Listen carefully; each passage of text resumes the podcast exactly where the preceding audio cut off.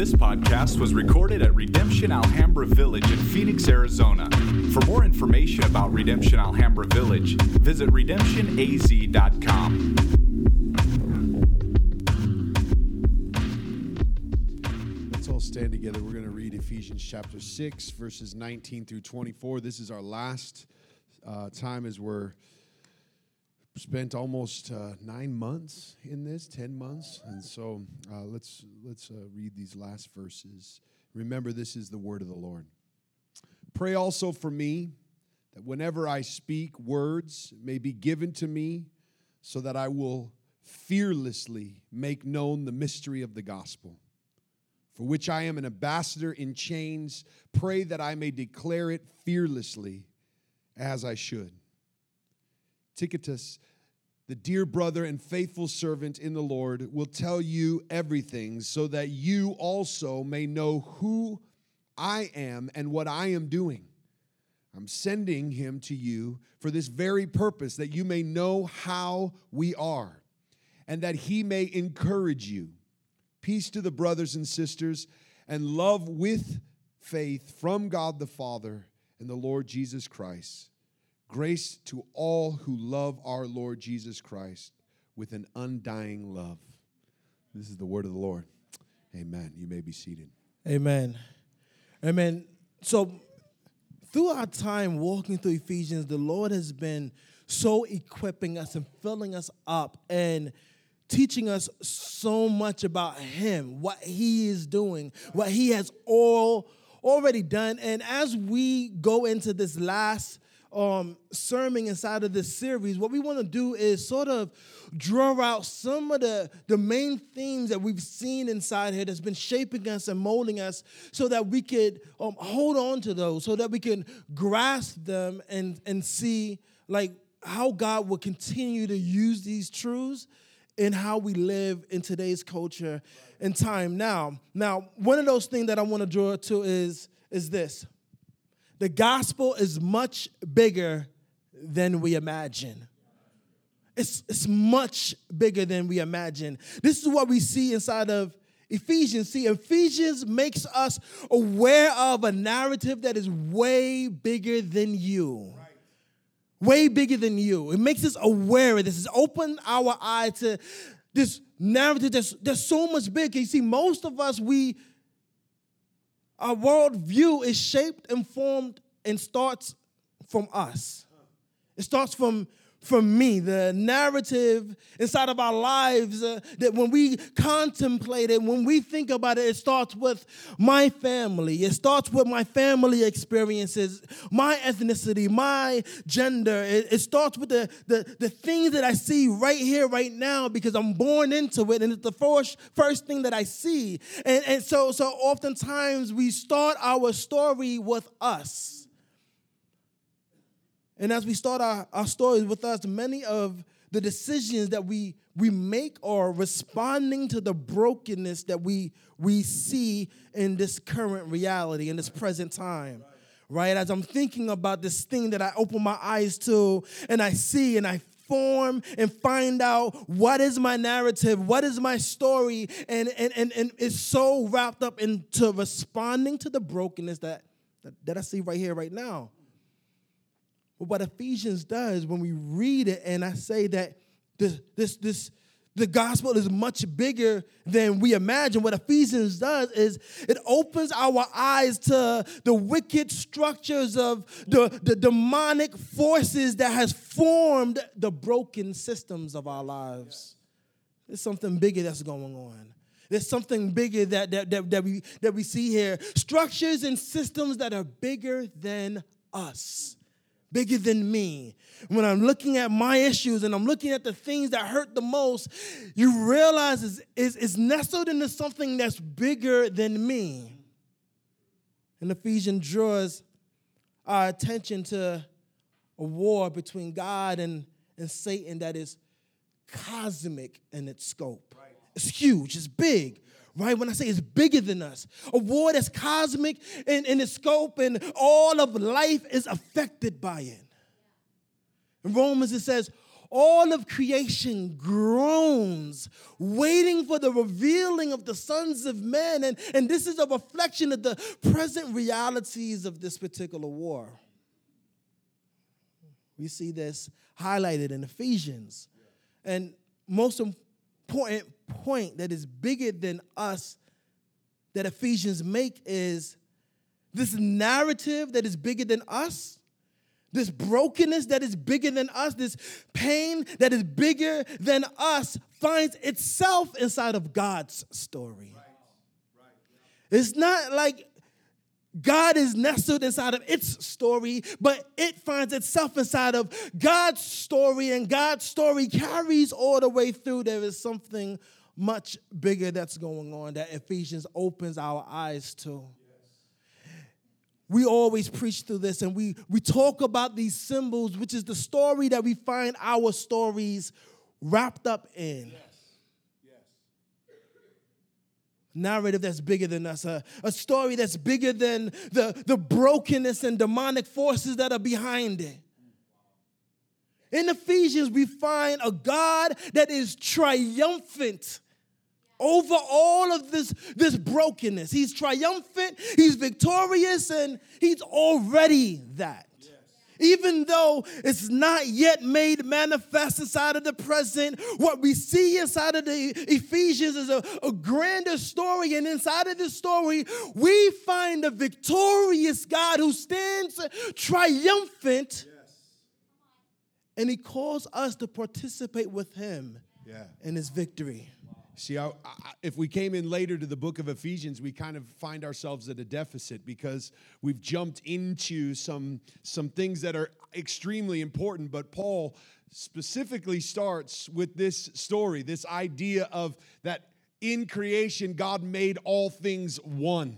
He made them all together in covenant, in perfect harmony, in symbiotic relationship. There was this reality of them all being one and together in covenant, in creation, with this arrow coming down. God came down. But because of sin, where you see this X, all things that were one were separated. Yeah. They were all separated, and God, in his grace, had sent a people. That's that forward arrow. He had sent a people into the chaos, into the separation, to be this one people who were chosen by him to display what his kingdom would look like. And then that work of God sending his son Jesus to do this work on the cross and to raise from the grave. What we see is that God once again is coming in and doing this work of bringing all things together in Jesus, in Christ. And then we find ourselves in another forward arrow in this time where we are called as his people to live into this reconciliation, this oneness, awaiting the day when all things will be made new. And just as I want to use this illustration of a seed, actually many times in Scripture when they're talking about the kingdom of God, Jesus would say it's likened unto a seed. The thing about a seed is that when you look at a seed, you realize, or you could just look at it through your eyes of the flesh, and you could go, this is small and insignificant and unimportant. But when the kingdom is referred to as a seed, he's actually saying that this is already a tree, but not yet a tree. And it's becoming a tree.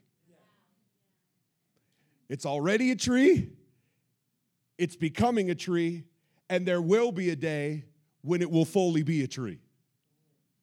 That's what he's talking about when he talks about the kingdom of God like a seed. Although you may see something small, packed in that seed is everything that has been promised and spoken, packed in that seed, and it's becoming that seed. And so often when we hear the gospel preached, especially in our cultural context, what we hear is that it's all about individual salvation. Now, I'm not saying it's less than that, but it is much, much, much, much more than that. And when we see it as that, what ends up happening is when the extent of the gospel in our hearts is all about personal forgiveness and salvation, it often doesn't just start there, it also terminates there for us. But what we need to see in a seed is the tree. We need to see the tree in the seed because it's already there, and it's becoming that, and it will fully be that. And what he does in Ephesians is show us the whole tree. He starts with the reconciliation of all things. Here's what your God is doing. He's making heaven and earth that is separated because of sin. It's going to be, it is, and it's going to be all brought back together. He is reconciling all things. And then he shows, let me show you how I'm choosing to reveal that that's going to be a reality. It's through reconciling a family, a people of God, the church.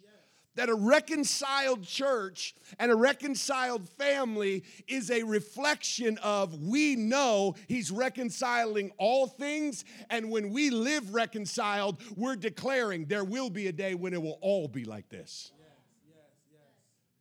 Because we're a part of a bigger reconciliation plan.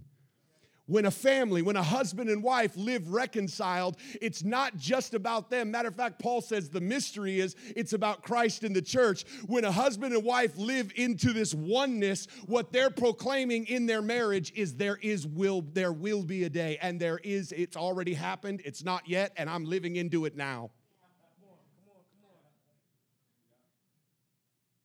And then as we live as a family, as a marriage, as parents, as children, as all of these things, we're living into this reconciled reality. We begin to live into the gospel. And yes, there's individual implications to what has happened. God in Christ has reconciled you to him, to his family, and he's brought you into this. And when you see yourself as a part of his family and a part of his story, you realize that the same God that's reconciling all things and reconciling his family and reconciling his world, this God is in you.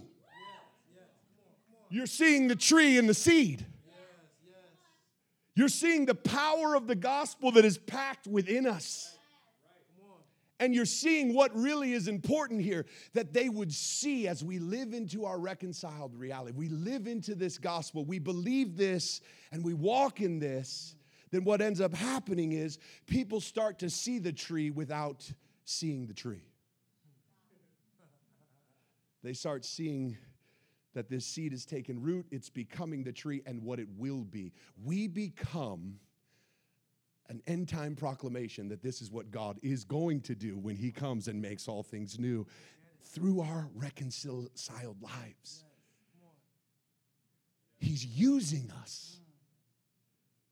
And we're a part of this narrative, and I got caught up into it so much that when Paul's preaching it, he just starts off with a song because I think it's just something y'all got to sing about and worship because you got to get caught up into it. It's not something you argue over. It's just join in the song and get your dance on, right? Because this is what's happening. Join the rhythm. Amen. He starts singing. And what he shows us throughout this whole book that some of us got tired of, we spend too much time talking about this. This is exhausting to keep having the same message over and over and over and over and over and over and over and over. Can we switch it up? But there's throughout the whole New Covenant reality, when we hear throughout the New Testament this same thing being that unity and oneness is a big deal to God. Guys, it's a big deal. Us living as united people is a big deal because everything in this world is telling us that we're living in a triangle when we're actually, as the people of God, living in a circle. Because there are pyramids that were built from the beginning. When all things were one and everything was this circular reality, the first structure that was built was to build their way through a pyramid up to being God. So we've lived our lives in these pyramids to try to have some at the top and some at the bottom, and those at the bottom are trying to climb their way up, and those at the top are trying to push those down, and there's just this big clash and mess in the middle. It's more messy than that.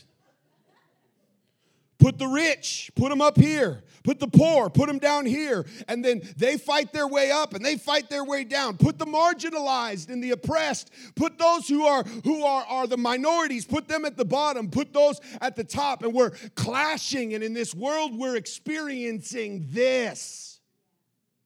As we try to live into our cultural triangular lives. But in the gospel, what Paul continues to show us is that we are not just turning the triangle upside down. It's a completely different shape. Yeah. That the shape of the kingdom is circular. There's no top. There's no bottom. There's oneness. Rich and poor are in desperate need of each other. Men and women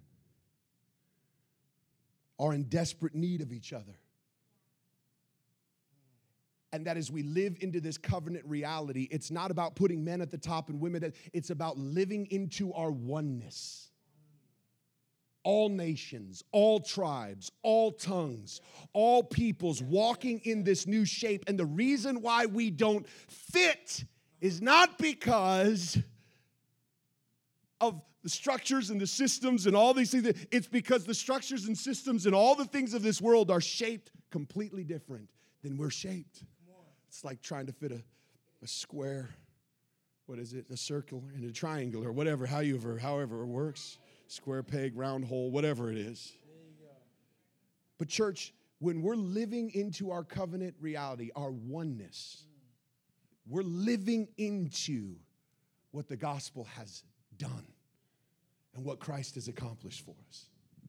And I know it could feel like we're beating the same drum, right, over and over and over and over and over again, but the reality is that we are heralding and reflecting what Scripture is saying over and over and over again. So if someone is beating the drum, it's God. In Ephesians 4:3, he says, make every effort to keep the unity of the Spirit, yes, through the bond of peace. Yes. He says every effort, every single one. But it would be something if that was just abstract from the rest of Ephesians. It's throughout the entire narrative. Every single chapter, there are several references. And just to name a few, in Ephesians 1:10, he says, as a plan for the fullness of time to unite all things in him, things in heaven and things in earth, that God would say, listen, this is a plan for the fullness of time. I'm going to weave it into every single thing for the fullness of time, his plan. It's a big deal to God. In Ephesians chapter 2, verse 22, he says, in him you also are being built together, unity, together, into a dwelling place for God by his Spirit, right? Like he's doing the building and he's doing the unifying and he is selecting all these diverse bricks and building them together for his own temple that he's going to live inside of. It means much to him. Yes. You turn to chapter 3, verse 6, he says, this mystery is that the Gentiles are fellow heirs, members of the same body, and partakers of the promise in Christ Jesus through the gospel. And he said, listen, mystery revealed, y'all's his family. You guys are actually unified already. It's just taking some time to be fleshed out. You're actually joint heirs together.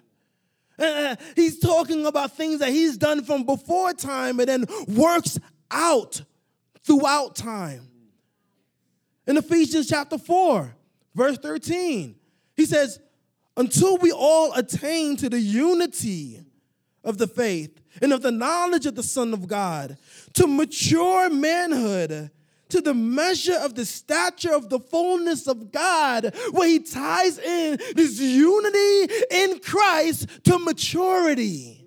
It's like, you're immature, you're not catching this. Come on. It's tied to your maturity. Yes. I wrote 5. Ephesians chapter 5, 31. He starts giving these practical examples. And one of these practical examples of what it looks like being lived into, he says, therefore a man shall leave his father and his mother and hold fast to his wife, and the two shall become one flesh, united. And what he does there is he pulls from Genesis, which was the creational story, and reminds them of the creational narrative here. Yes.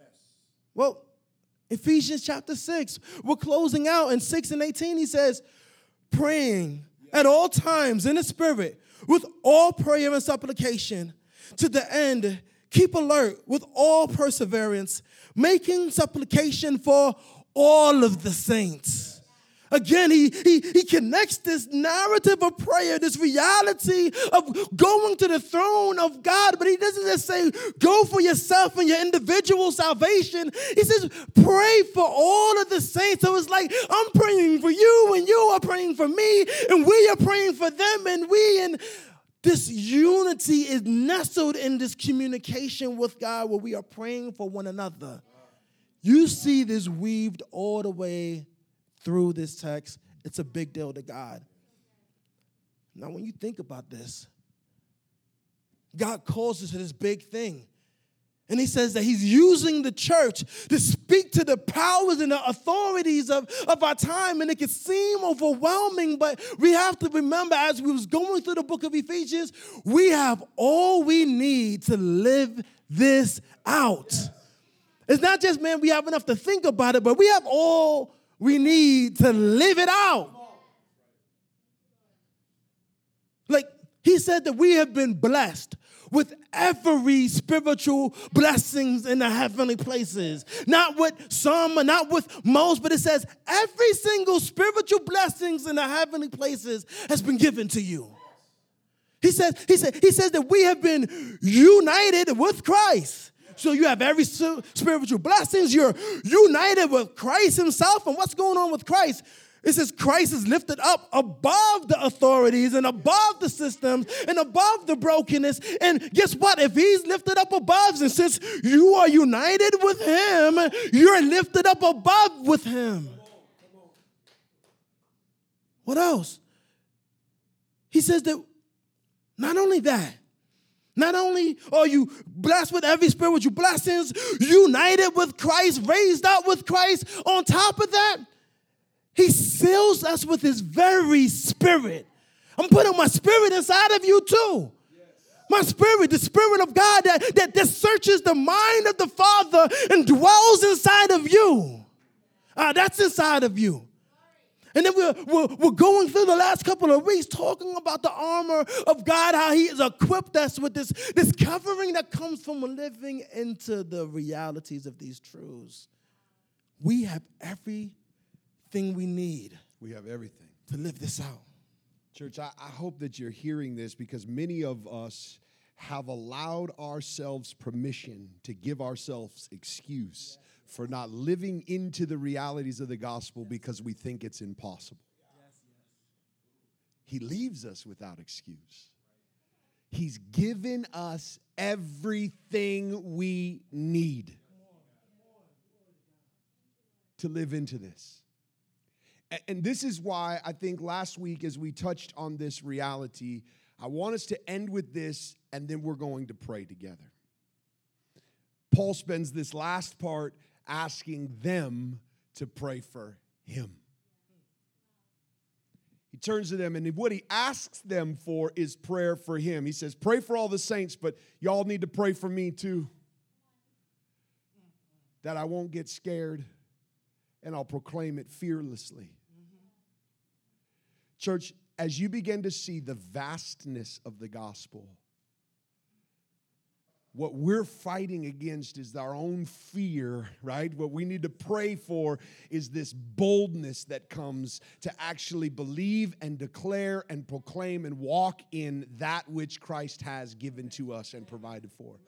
Because some of us begin to think of, well, man, this is going to hurt. This is uncomfortable. This is impossible. This is going to cost me everything. And you start thinking through the costs and implications of this. You feel vulnerable and scared and unprotected and uncovered. Paul says, y'all, you may be feeling that, but I need you to pray for me.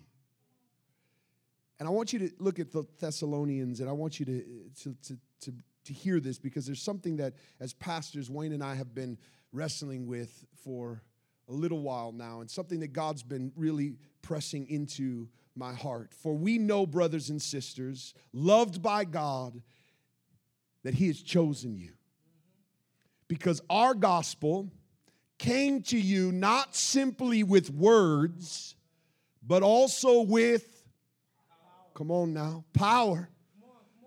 With the Holy Spirit and deep conviction, you know how we lived among you for our sake.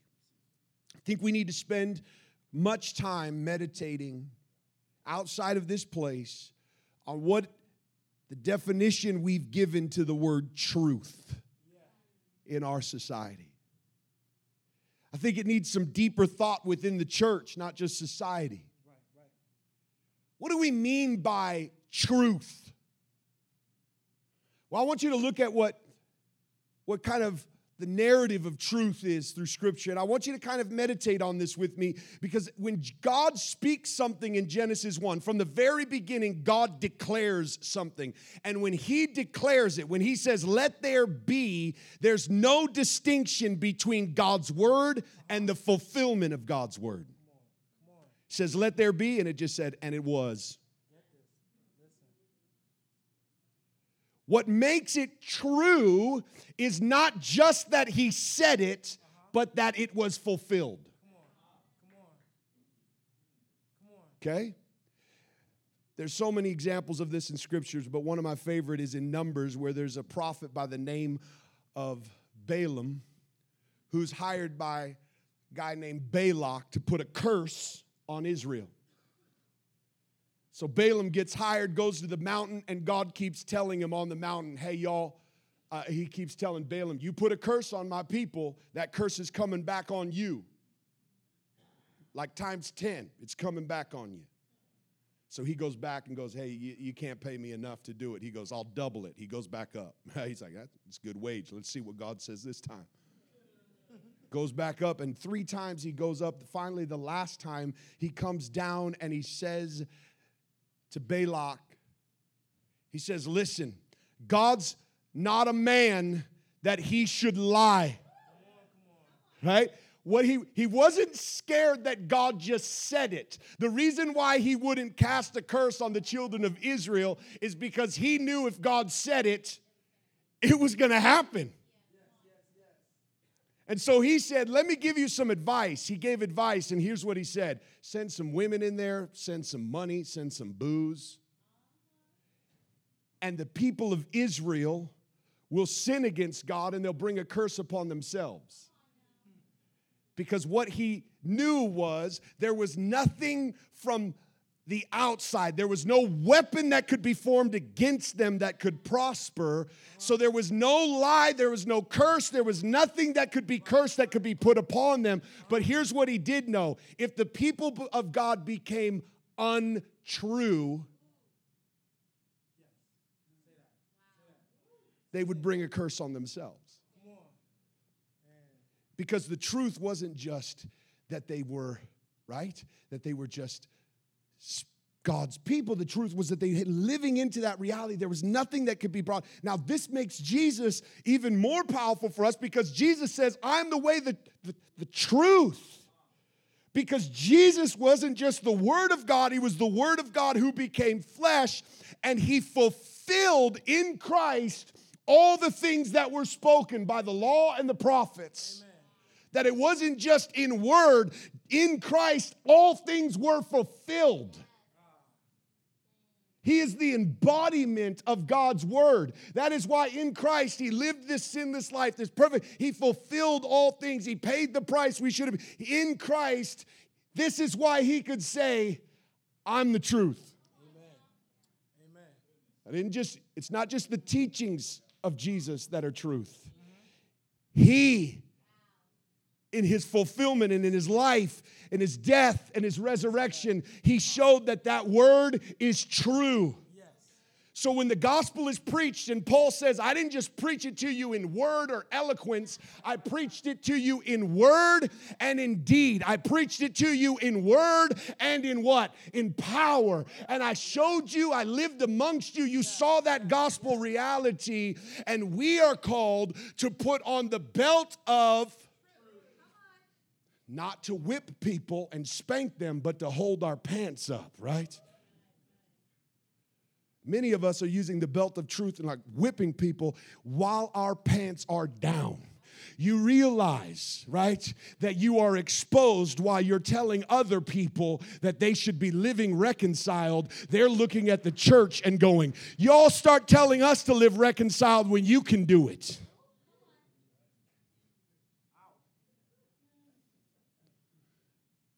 I'm telling you, in our time, as we're preaching into the chaos of the triangle, our biggest exposing is that we're preaching a truth that is not true to us. We're not embodying the realities of the gospel. And what Paul is saying all throughout Ephesians is, look at this cosmic reality that's done in Christ that is now placed into the church. And you, the church, living into Jew-Gentile relationships, men and women, slave and free, all classes, all people. When the world looks in here and you say, God can reconcile all things, and he goes, what makes that true? They go, well, look at the church. Look at what God in Christ could do, because he's not after tolerance or diversity. He's after oneness. He's after all of us being one new man. And that I cannot even fulfill by myself without you. We belong with one another, and that God in Christ has put his spirit in us. And I'm going to tell you this. This blows me away. I get to be a part of this. I get to be a part of this. And what brings that together, church, is that Paul is saying, look, what the world needs to see is a true gospel in word and in deed. And if we don't see it as true, our prayer lives should be deeply affected with your kingdom come, your will be done on earth as it is in heaven. He starts with this prayer. God, listen, if we're not seeing on earth the truth proclaimed, our prayer should be, let it come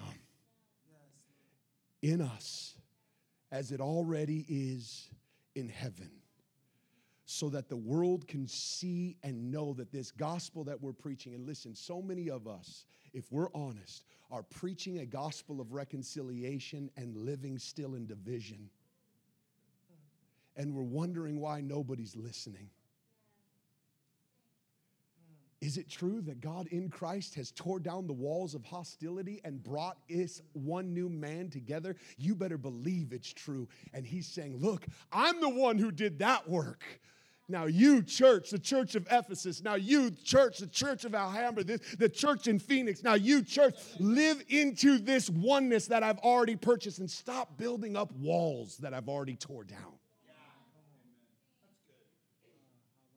And church, I hope that we see that this gospel is true, and what we need to be praying for is not that we could do it, because Christ has already done it, but the boldness to actually live into it and to proclaim it in word. Let's not take away word. We need to preach this thing, but it needs to be embodied with all of us. And I'm going to tell you what Paul does at the end is says there's this prayer of the Spirit that we pray for one another and we pray for each other. And here's where we're going to go into a series.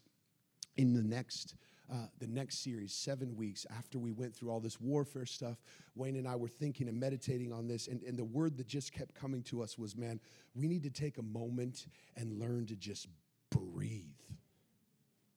So we're going to do 7 weeks on What does it mean to breathe? The word spirit is the word pneuma, which is breath or wind.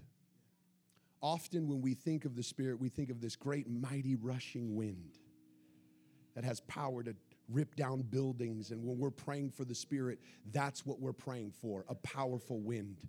But he shows us a power that is even more powerful than wind, and that's breath. So many of us are trying to compete with the powers of the world to show who's more powerful by being louder, by being stronger, by being richer. And he's going, no, the power of the Spirit is different than the powers of this world, because it's not just the things that can kill your body. If I take my breath away from the body is gone. It's dead. It's the power of breath. When it's gone, nothing exists. The Spirit is the thing that we need. We need to breathe in this prayer. We need to breathe prayer. We need to breathe these things of the Spirit, this Spirit that lives in us and gives us. In Him we live and move and have our being. Church, where we hear this great reality, what we should be praying for is breathe into our nostrils the breath of life. Give us your Spirit. We have your Spirit, so let us sit and breathe and pray in the Spirit and inhale and exhale. And there's many things when it comes to working out. If you've ever got into that arena or any type of lifting weights, what ends up happening is while you're running or lifting, people start holding their breath. And a trainer goes, just breathe. Because there's more power in your breathing than you realize. And many of y'all are trying to hold your breath when we need to learn to pray and breathe deeply of the things of the Spirit. So we're going to take this last time, Wayne. It's going to lead us in just a time of prayer for each other. And listen, how we want to do this as we get ready for communion. And we do this every single week with communion. We come together and we fellowship together, breaking bread together. We eat of the bread that represents His body that was given for us. We drink of the juice that represents His blood that flows for us. And every single time that we do it, we're remembering the covenant. We're remembering the union. Well, today as we get ready to take communion together. As we close out Ephesians, I want us to posture our hearts the same way how Paul did as he was closing out. Here he is, the pastor, and he's writing to the church, but what he does is he's transparent. And he says, listen, man, also pray for me that I won't succumb to fear, that I will be bold and proclaim the thing that God has called me to do, that every single thing that I just wrote to you. Pray for me that I won't have fear. So what I'm going to ask you guys to do today is to pray with people that are around you. Grab 2 or 3, grab a couple of people around you, and be transparent with one another of some of the fears that you have with actually living into this truth. And making it true, with actually living into it. Share some of your fear and then pray for one another. And after you spend some time praying with one another and for one another and being transparent with one another, come up and grab the bread and grab the juice and break bread with one another, and then let us worship our great King together. That being said, the tables are open. Let's pray. Then let's break bread and worship.